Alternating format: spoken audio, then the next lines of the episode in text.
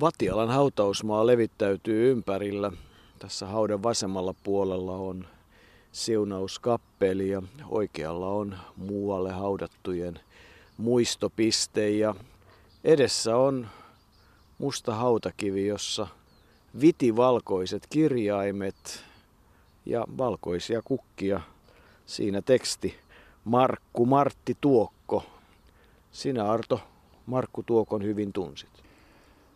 Niin, nyt täytyy sanoa tässä vaiheessa ilmeisesti on, ollaan pikkuhiljaa siirtymässä siihen aikaan, jolloin yhä useammat tähän sarjaan tulevat urheilijat ovat jo henkilökohtaisestikin tuttuja. Kyllä, minä Markku Tuokon opin tuntemaan jo silloin 70-luvulla urheilutoimittajana ja sitten urheileiden aikana joskus järjestin 20 metrin kuulantyönteille saunailtoja ja sain itsekin olla mukana Seppo Simolan kotona kokouksessa ja sitten Matti Yrjölän kotona. Ja Markku Tuokko tuli silloin kyllä tutuksi. Hän oli, hän oli, voidaan sanoa, että vaikka hän oli karjalaista ja pohjalaista sekoitusta, niin kyllä hän jos kukaan oli rehellinen suomalainen, suoraviivainen ja hyvinkin tuollainen tietysti yksiviivainenkin, mutta suoraviivainen ja rehellinen suomalainen mies ja urheilija.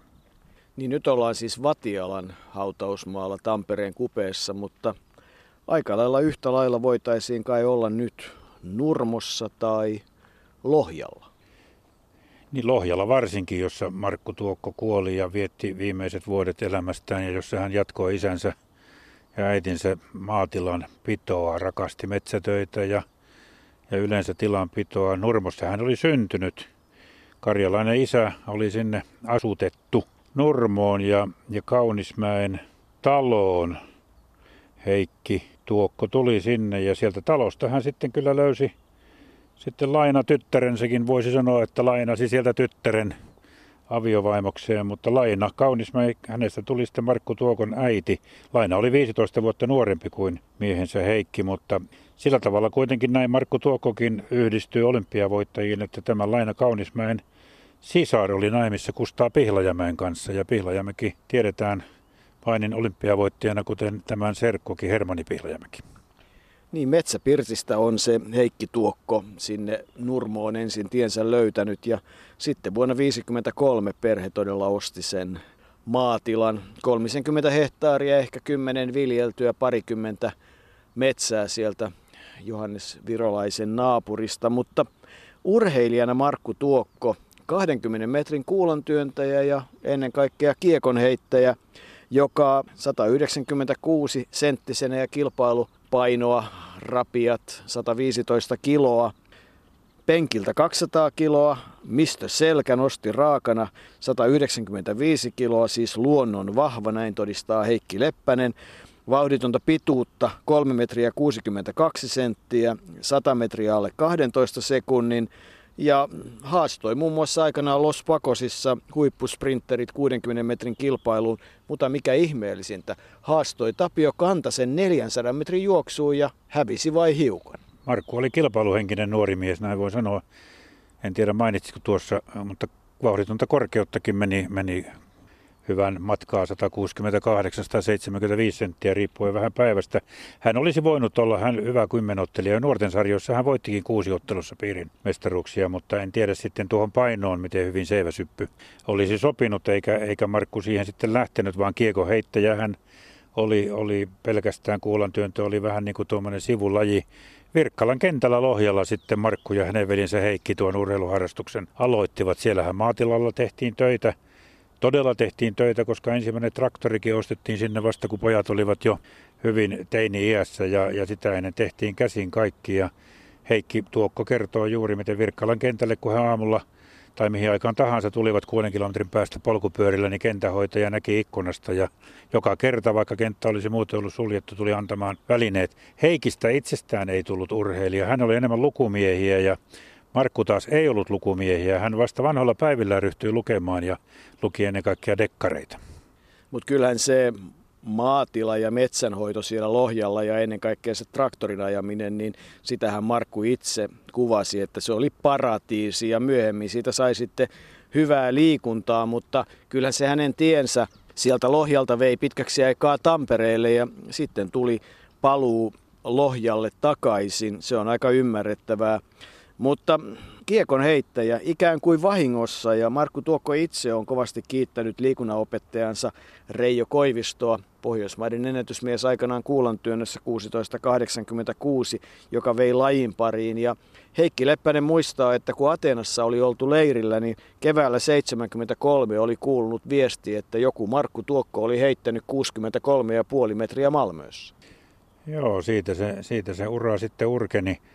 Reijo Stolberi muistaa nähneensä Markku Tuokon, josta tuli, tuli hänen hyvä ystävänsä, niin 70-luvun alussa Lohjalla jossain nuorten kisoissa. Hän oli silloin vielä pitkä laiha kaveri tämä Markku ja, ja oli sanonut, että morjens Reijo, sä oot Fiskarsista.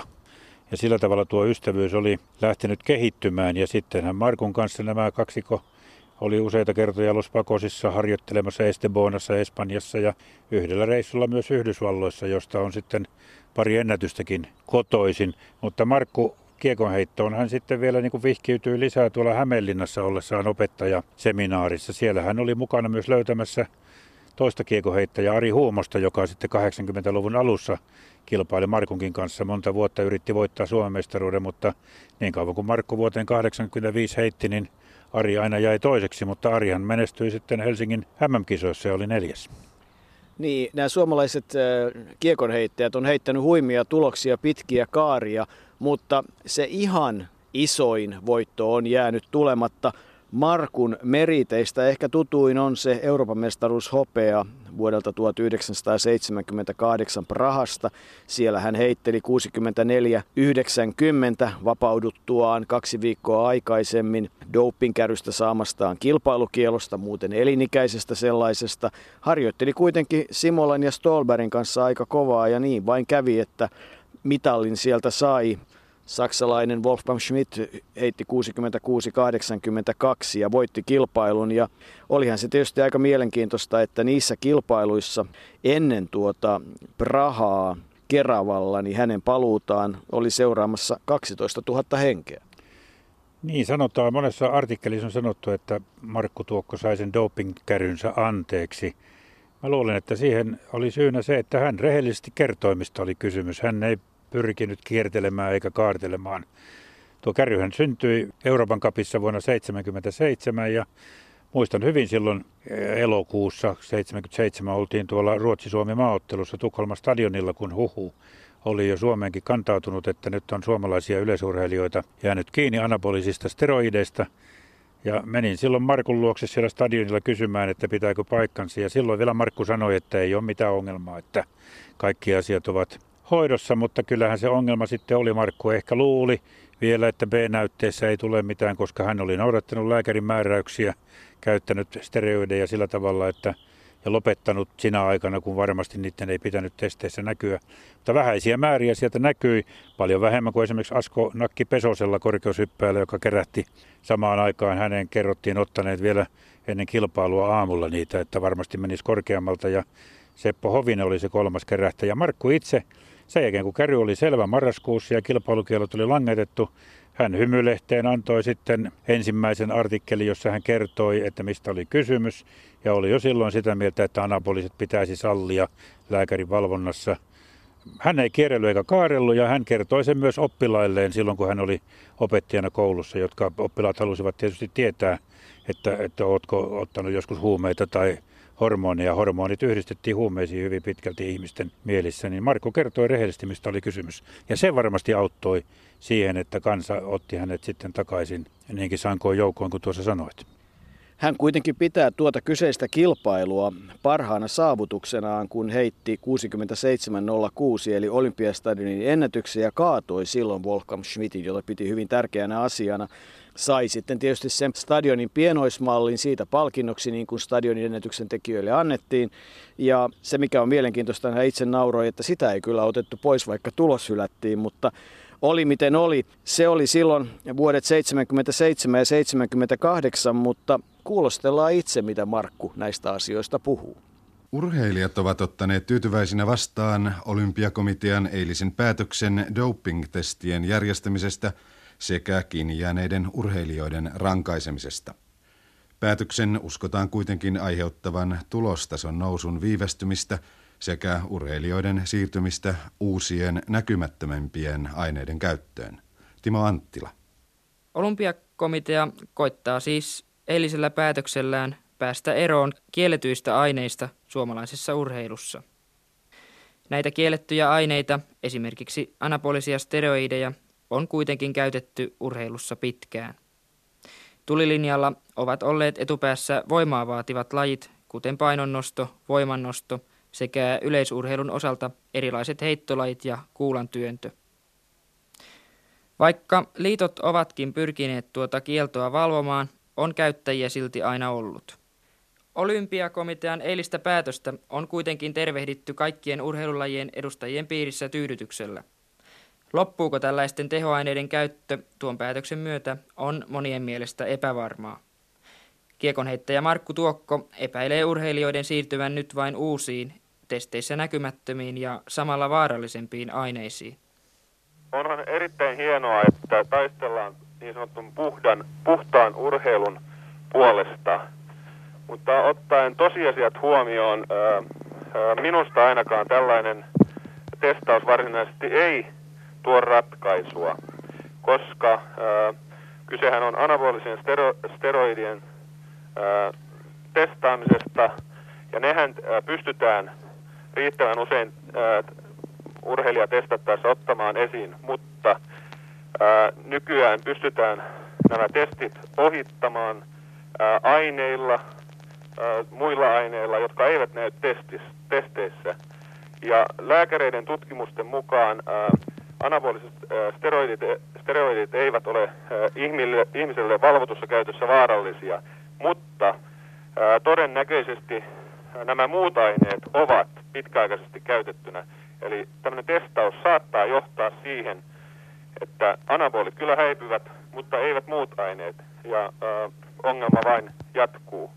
Ja nyt tässä tilaisuuden tullen haluaisin sanoa, että on erittäin ikävää, että aina ää, kaikki keskustelu ää, nimenomaan dopingista kohdistetaan ää, yleisurheiluun ja yleensä voimaurheiluun. Ja kuitenkin ongelma on erittäin laaja kaikissa urheilumuodoissa ja urheilulajeissa, oli kysymyksessä, kysymyksessä yksilöurheilu tai ää, joukkueurheilu ja ongelma on myös kuntourheilussa. Vuosi 1979 on sitten ilmeisesti se, joka pitää kirjata aika isoin kirjoimin. Reijo Stolberille ja Markku Tuokolla he tekivät silloin sen ainokaisen Yhdysvaltain matkansa yhdessä. Kolme viikkoa olivat harjoittelemassa ja siitä on sitten tuloksena pari aika kovan luokan Suomen ennätystä.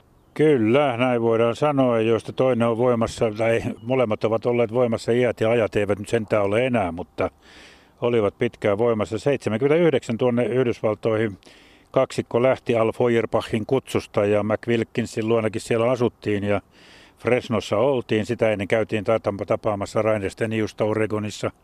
Pituushyppäjä Rainer, josta myös kuulemme tänä kesänä tässä sarjassa. Valitettavasti näin voidaan sanoa. Nuorena kuolleita kuitenkin ovat, varsinkin Markku, joka menehtyi vasta vain 63-vuotiaana. Mutta siellä Fresnossa oltiin sitten ja Feuerbachin pihalla San Joseessa järjestettiin kilpailuja, mutta se mikä tuon noiden varsinaisten kiekko- ja kuulakilpailujen sijasta minulle on niin kaiken hauskin kertomus, minkä Reijo Stolperi meille kertoi, että kun siellä ensin heitettiin tuota kuulaa pään yli taaksepäin. Ja siinä oli sitten 22 metrin päässä siitä heittopaikasta oli puinen puolentoista metrin korkuinen lankkuaita. Niin Markku, oli, joka oli hyvä tässä lajissa, oli ensin heittänyt sen 22 metriä siihen aidan juureen, kun sitten Brian Oldfield, entinen tai hyvä vahva kuulantyöntäjä USAsta myös, niin tuli ja heitti niin, että tuo kuula pamahti keskelle sitä aitaa, jolloin Reijo oli sanonut Markulle, että näytän nyt niille. Ja Markku veti yli aidan 24 metriä. Niin, ja Oldfield oli nimenomaan tämän kyseisen laji, jossa myös kilpaillaan ää, aika lailla Yhdysvalloissa, niin oli sen ihan kiistaton mestari niin, että että voit olla Amerikan mestari, mutta et kuitenkaan Suomen mestari.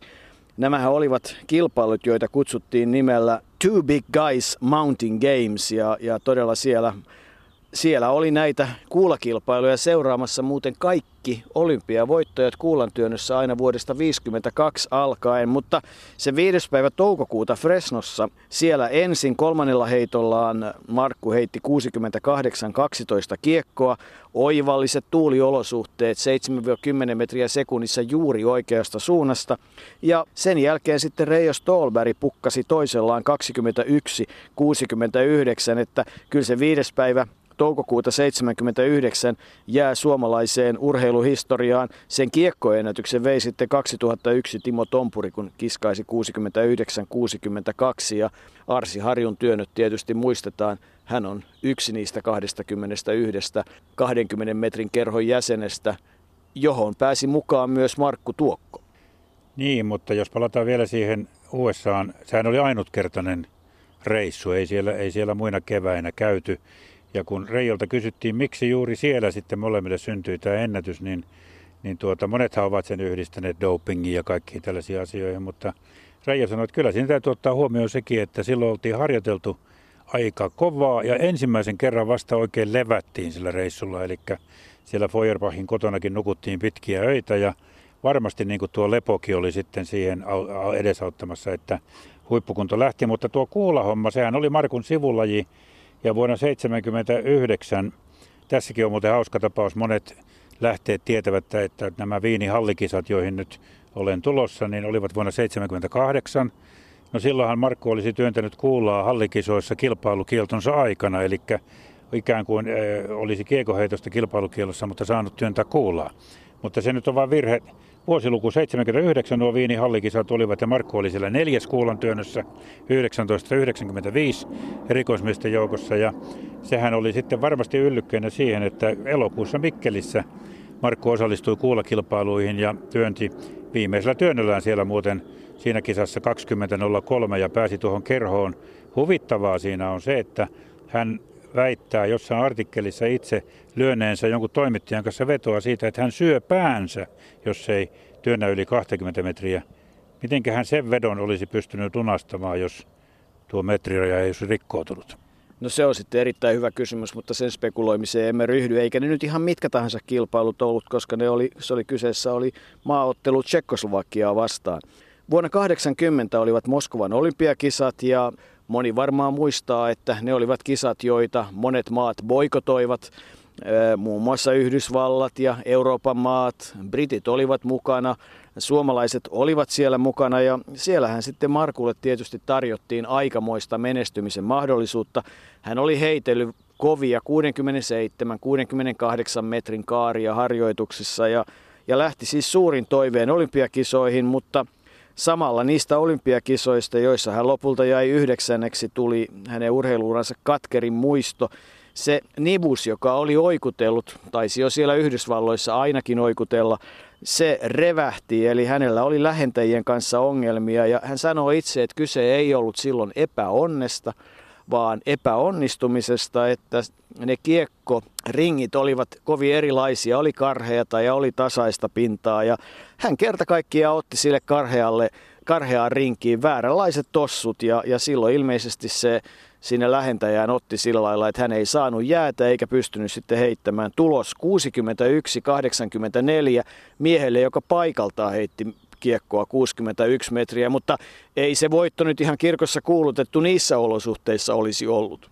Ei olisi tuota, ennen kuin mennään siihen, niin tosiaan heitti paikaltaan yli 61 metriä ja Mac Wilkins, joka heitti sitten kierrähtämään tai normaalityylillä heitti yli 70 metriä hävisi paikaltaan heitossa 5 metriä Markulle. Eli jos Markun tekniikka olisi ollut ihan täydellinen tai täydellisempi, parempi, niin hän varmasti olisi heittänyt vielä vaikka, sanotaan nyt sitten vaikka silmän kantamattomiin, mutta 68 metriä lähti sillä tekniikalla silloin siellä Fresnossa. Niin, tuo Moskovan kilpailun jälkeenpäin on aika kiva spekuloida sitä, että jos Markku olisi ollut kunnossa ja heittänyt sen 68 metriä, niin mitenkään venäläinen tai neuvostoliittolainen silloin olisi saatu voittajaksi. Siitä se muistetaan hyvin se kiekkokilpailu siitä, että jopa kuubalainen aateveli joutui kärsimään siitä, että mittamiehet todella ottivat venäläisen voittajan. Se on todistettu juttukin, mutta Moskovan kisat olivat monella tapaa kisat, joissa Neuvostoliiton mahti saatiin näkyviin keinolla millä hyvänsä. Siihen ei vielä urheiluura sitten loppunut. Hän lopetti lopulta vuonna 1984 ja yritti vielä vahvasti vuoden 1983 oli omiin Helsingin MM-kilpailuihin. Sai olla, kiitos erityisesti Antti Kalliomäen ja muiden järjestelyiden, kaksi vuotta oikeastaan ihan ammattiurheilijana. Sai hoitaa kotona niitä Mattia ja Liisaa ja, ja harjoitella ihan kunnolla, mutta kyllä se vaan niin taisi olla, että, että se nivusvamma vaivasi ja kavensi niitä liikekaaria niin paljon, että sitä ihan huippuvirettä ei sitten koskaan enää löytynyt. Ja, ja Ateenan EM-kisoissa siinä välissä 82 hän karsiutui, niin kuin oli karsiutunut jo 74 Rooman EM-kilpailussa ja 76 Montrealissa. Mutta yhtä kaikki, viisi kertaa hän voitti Kiekon Suomen mestaruuden, oli mukana voittamassa 16 kertaa maaotteluissa ja oli voittoisa universiaadeissa vuonna 1975 ja kakkonen vuonna 1979 ja kyllähän tietysti tähän aikaan, kun sanoo, että mies on heittänyt kymmenen kertaa yli 67 metriä, niin, niin on siinä aikamoinen kiekkojätti ollut. Joo, ja kun tuo kiekko jätti 195 senttiä ja ehkä 120 kiloa, kun hänellä vielä oli poikkeuksellisen pitkät kädet, kuten veljellään Heikilläkin on. Heikkikin on iso mies, mutta ei ole sillä tavalla urheilija, mutta on tehnyt samanlaisen uran koulumaailmassa kuin Markkukin. Ja sitten Markulla ja koko tuolla Tuokon suvulla oli poikkeuksellisen vahva selkä. Markun yksi lempinimistä oli Mister Selkä, 195 kiloa painoa nousi raakana ilmaa ja se tuota, monet sitä ihmettelivät, koska Markku oli kuitenkin enemmän hoikka heittäjäksi kuin, kuin tuota normaali tuommoinen kehon muoto antoi ymmärtää. Ja Nämä olivat varmaan yksi niitä syitä, mitkä sitten tekivät, se ei ollut pelkkää raakaa voimaa, mutta sitä voimaakin oli ja, ja tuota kestävyyttä, että se nivus oli sitten se, joka ilmeisesti petti, selkä olisi kyllä kestänyt ja kädet riittäneet. Markku Tuokko oli siis opettaja ja se opettaja, valmistuslaitos tai Hämeenlinna, seminaari, lysio, mikä tahansa, se oli tietysti tärkeää, koska miten se nyt lienee, olivatko ensimmäiset kekkerit, kun Riitta-puoliso löytyi ja, ja sitten syntyi syntyivät lapset Liisa ja Matti neljän vuoden välein. 75 Riitta ja Markku avioituivat ja Vuonna 1974 hän Markku liittyi Tampereen pyrintöön, jota jaksaa monissa haastatteluissa kovasti kehua, miten, miten silloin Tampereen pyrinnössä ennen kaikkea silloin toiminnanjohtajana ollut Mauri Saarikoski ja hän mainitsee myös Pekka Terhon ja Karvo Kummolan, että Tampere on hieno urheilukaupunki. No joka tapauksessa hän oli sitten aina vuoteen 79 saakka pyrinnön jäsen ja sen jälkeen siirtyi sitten Kangasalan kisaan, mutta Markku oli varmasti hyvä opettaja. Mä luulen, hän, hän oli ihminen, jonka, joka oli hyvin ujo ja, ja, ja vaatimaton silloin nuorempana. Hänen oli vaikea tutustua ehkä ihmisiin. Ja, ja myös myöhemmin sitten aikuisenakin kesti kauan ennen kuin hän sitten hyväksyi jonkun ihmisen ystäväkseen. Hän oli jonkun verran ehkä ei, ei luottanut sillä tavalla niin, niin suoraan. Mutta lapsiin hän luotti. Hänelle, hänelle lapset olivat iloinen asia, koulu oli iloinen asia. Lapsiin oli kiva tutustua, heidän kanssaan oli kiva olla rehellinen. Sehän oli Markun yksi luonteen piirteistä. Ja hän todella viihtyi siellä koulussa. Hän oli ensin luokanopettajana, kun 76 aloitti, niin Pellervon koulussa ja sitten Kaukajärvellä tässä lähellä Kaukajärvihän tunnetaan Soutustadionistaan ja sitten lopun ajan Aleksanterin koulussa ennen kuin vuonna 2003 muutti, koko perhe muutti sitten, tai Markku ja Riitta muuttivat tuonne Lohjalle ja siellä Markku sitten oli opettajana aina vuoteen 2012, eli teki pitkän uran koulussa ja rakasti sitä työtä, rakasti lapsia ja lapset pitivät hänestä ennen kaikkea sen takia, että Markku antoi heille ikään kuin vapauden olla oma itsensä, eikä tuo suhde opettajan ja koululaisten välillä ollut mitenkään kaavamainen tai, tai virallinen. Niin ja sitten tietysti se, että hän oli, mutta se, että hänellä oli kyllä aina kilpailu mielessä. Itse hän sanoi, että hän oli perinteinen opettaja, joka tarkoitti sitä, että hän muun muassa opetti lapsille hiihtoa. Mutta oli miten oli, niin, niin hänellä oli se kilpailu vietti, eli ei häntä kauheasti tarvinnut yllyttää, kun hän otti haasteen vastaan. Ja tuossa alussa, kun jo todettiin näitä haasteita, että milloin hän saastoi pikajuoksijan tai milloin Tapio Kantasen tai jotain muuta, oli myös ehdoton harjoittelija, ahkera harjoittelija ja näki, että kyllä – Kiekonheitto vaatii valtavasti työtä, mutta oli myös siinä mielessä ajattelija ja pohdiskelija ja urheilun näkijä, että puhui kovasti joukkuelajeista ja sanoi hyvin ymmärtävänsä, miksi nuoret siirtyvät esimerkiksi salibändin pariin, että, että kun salibändipelaajat pelin jälkeen menevät viettämään iltaa ja ottamaan vaikka oluen, niin, niin tota, siinä mennään kavereiden kanssa ja on kivaa, kun kuulan työntäjä menee yksin. Se on hyvin yksinäistä ollut tuo yksilöurheilijan elämä ja varmaan se on vieläkin sitä. Heikki veli kertoo juuri meille, että, että miten kun Markku päätti ruveta harjoittelemaan tai kun hän päätti mitä tahansa, niin hän sitten siihen myös ryhtyi. Ja kuvittelee itse Jouko, tai minä voin myös kuvitella, että aika hurjalta tuntuu se, että silloin kun Lohjalla tuo harjoittelu alkoi, niin oli, oli ulkovessat ja Puimalassa oli sitten puntit ja kun silloin saattoi talvella olla 20 astettakin pakkasta, niin ei siellä Puimalassa mitään lämmitystä ollut, mutta siellä Markku harjoitteli ja hänellä oli vahva, voimakas halu tulla hyväksi siinä lajissa, mihin hän sitoutui.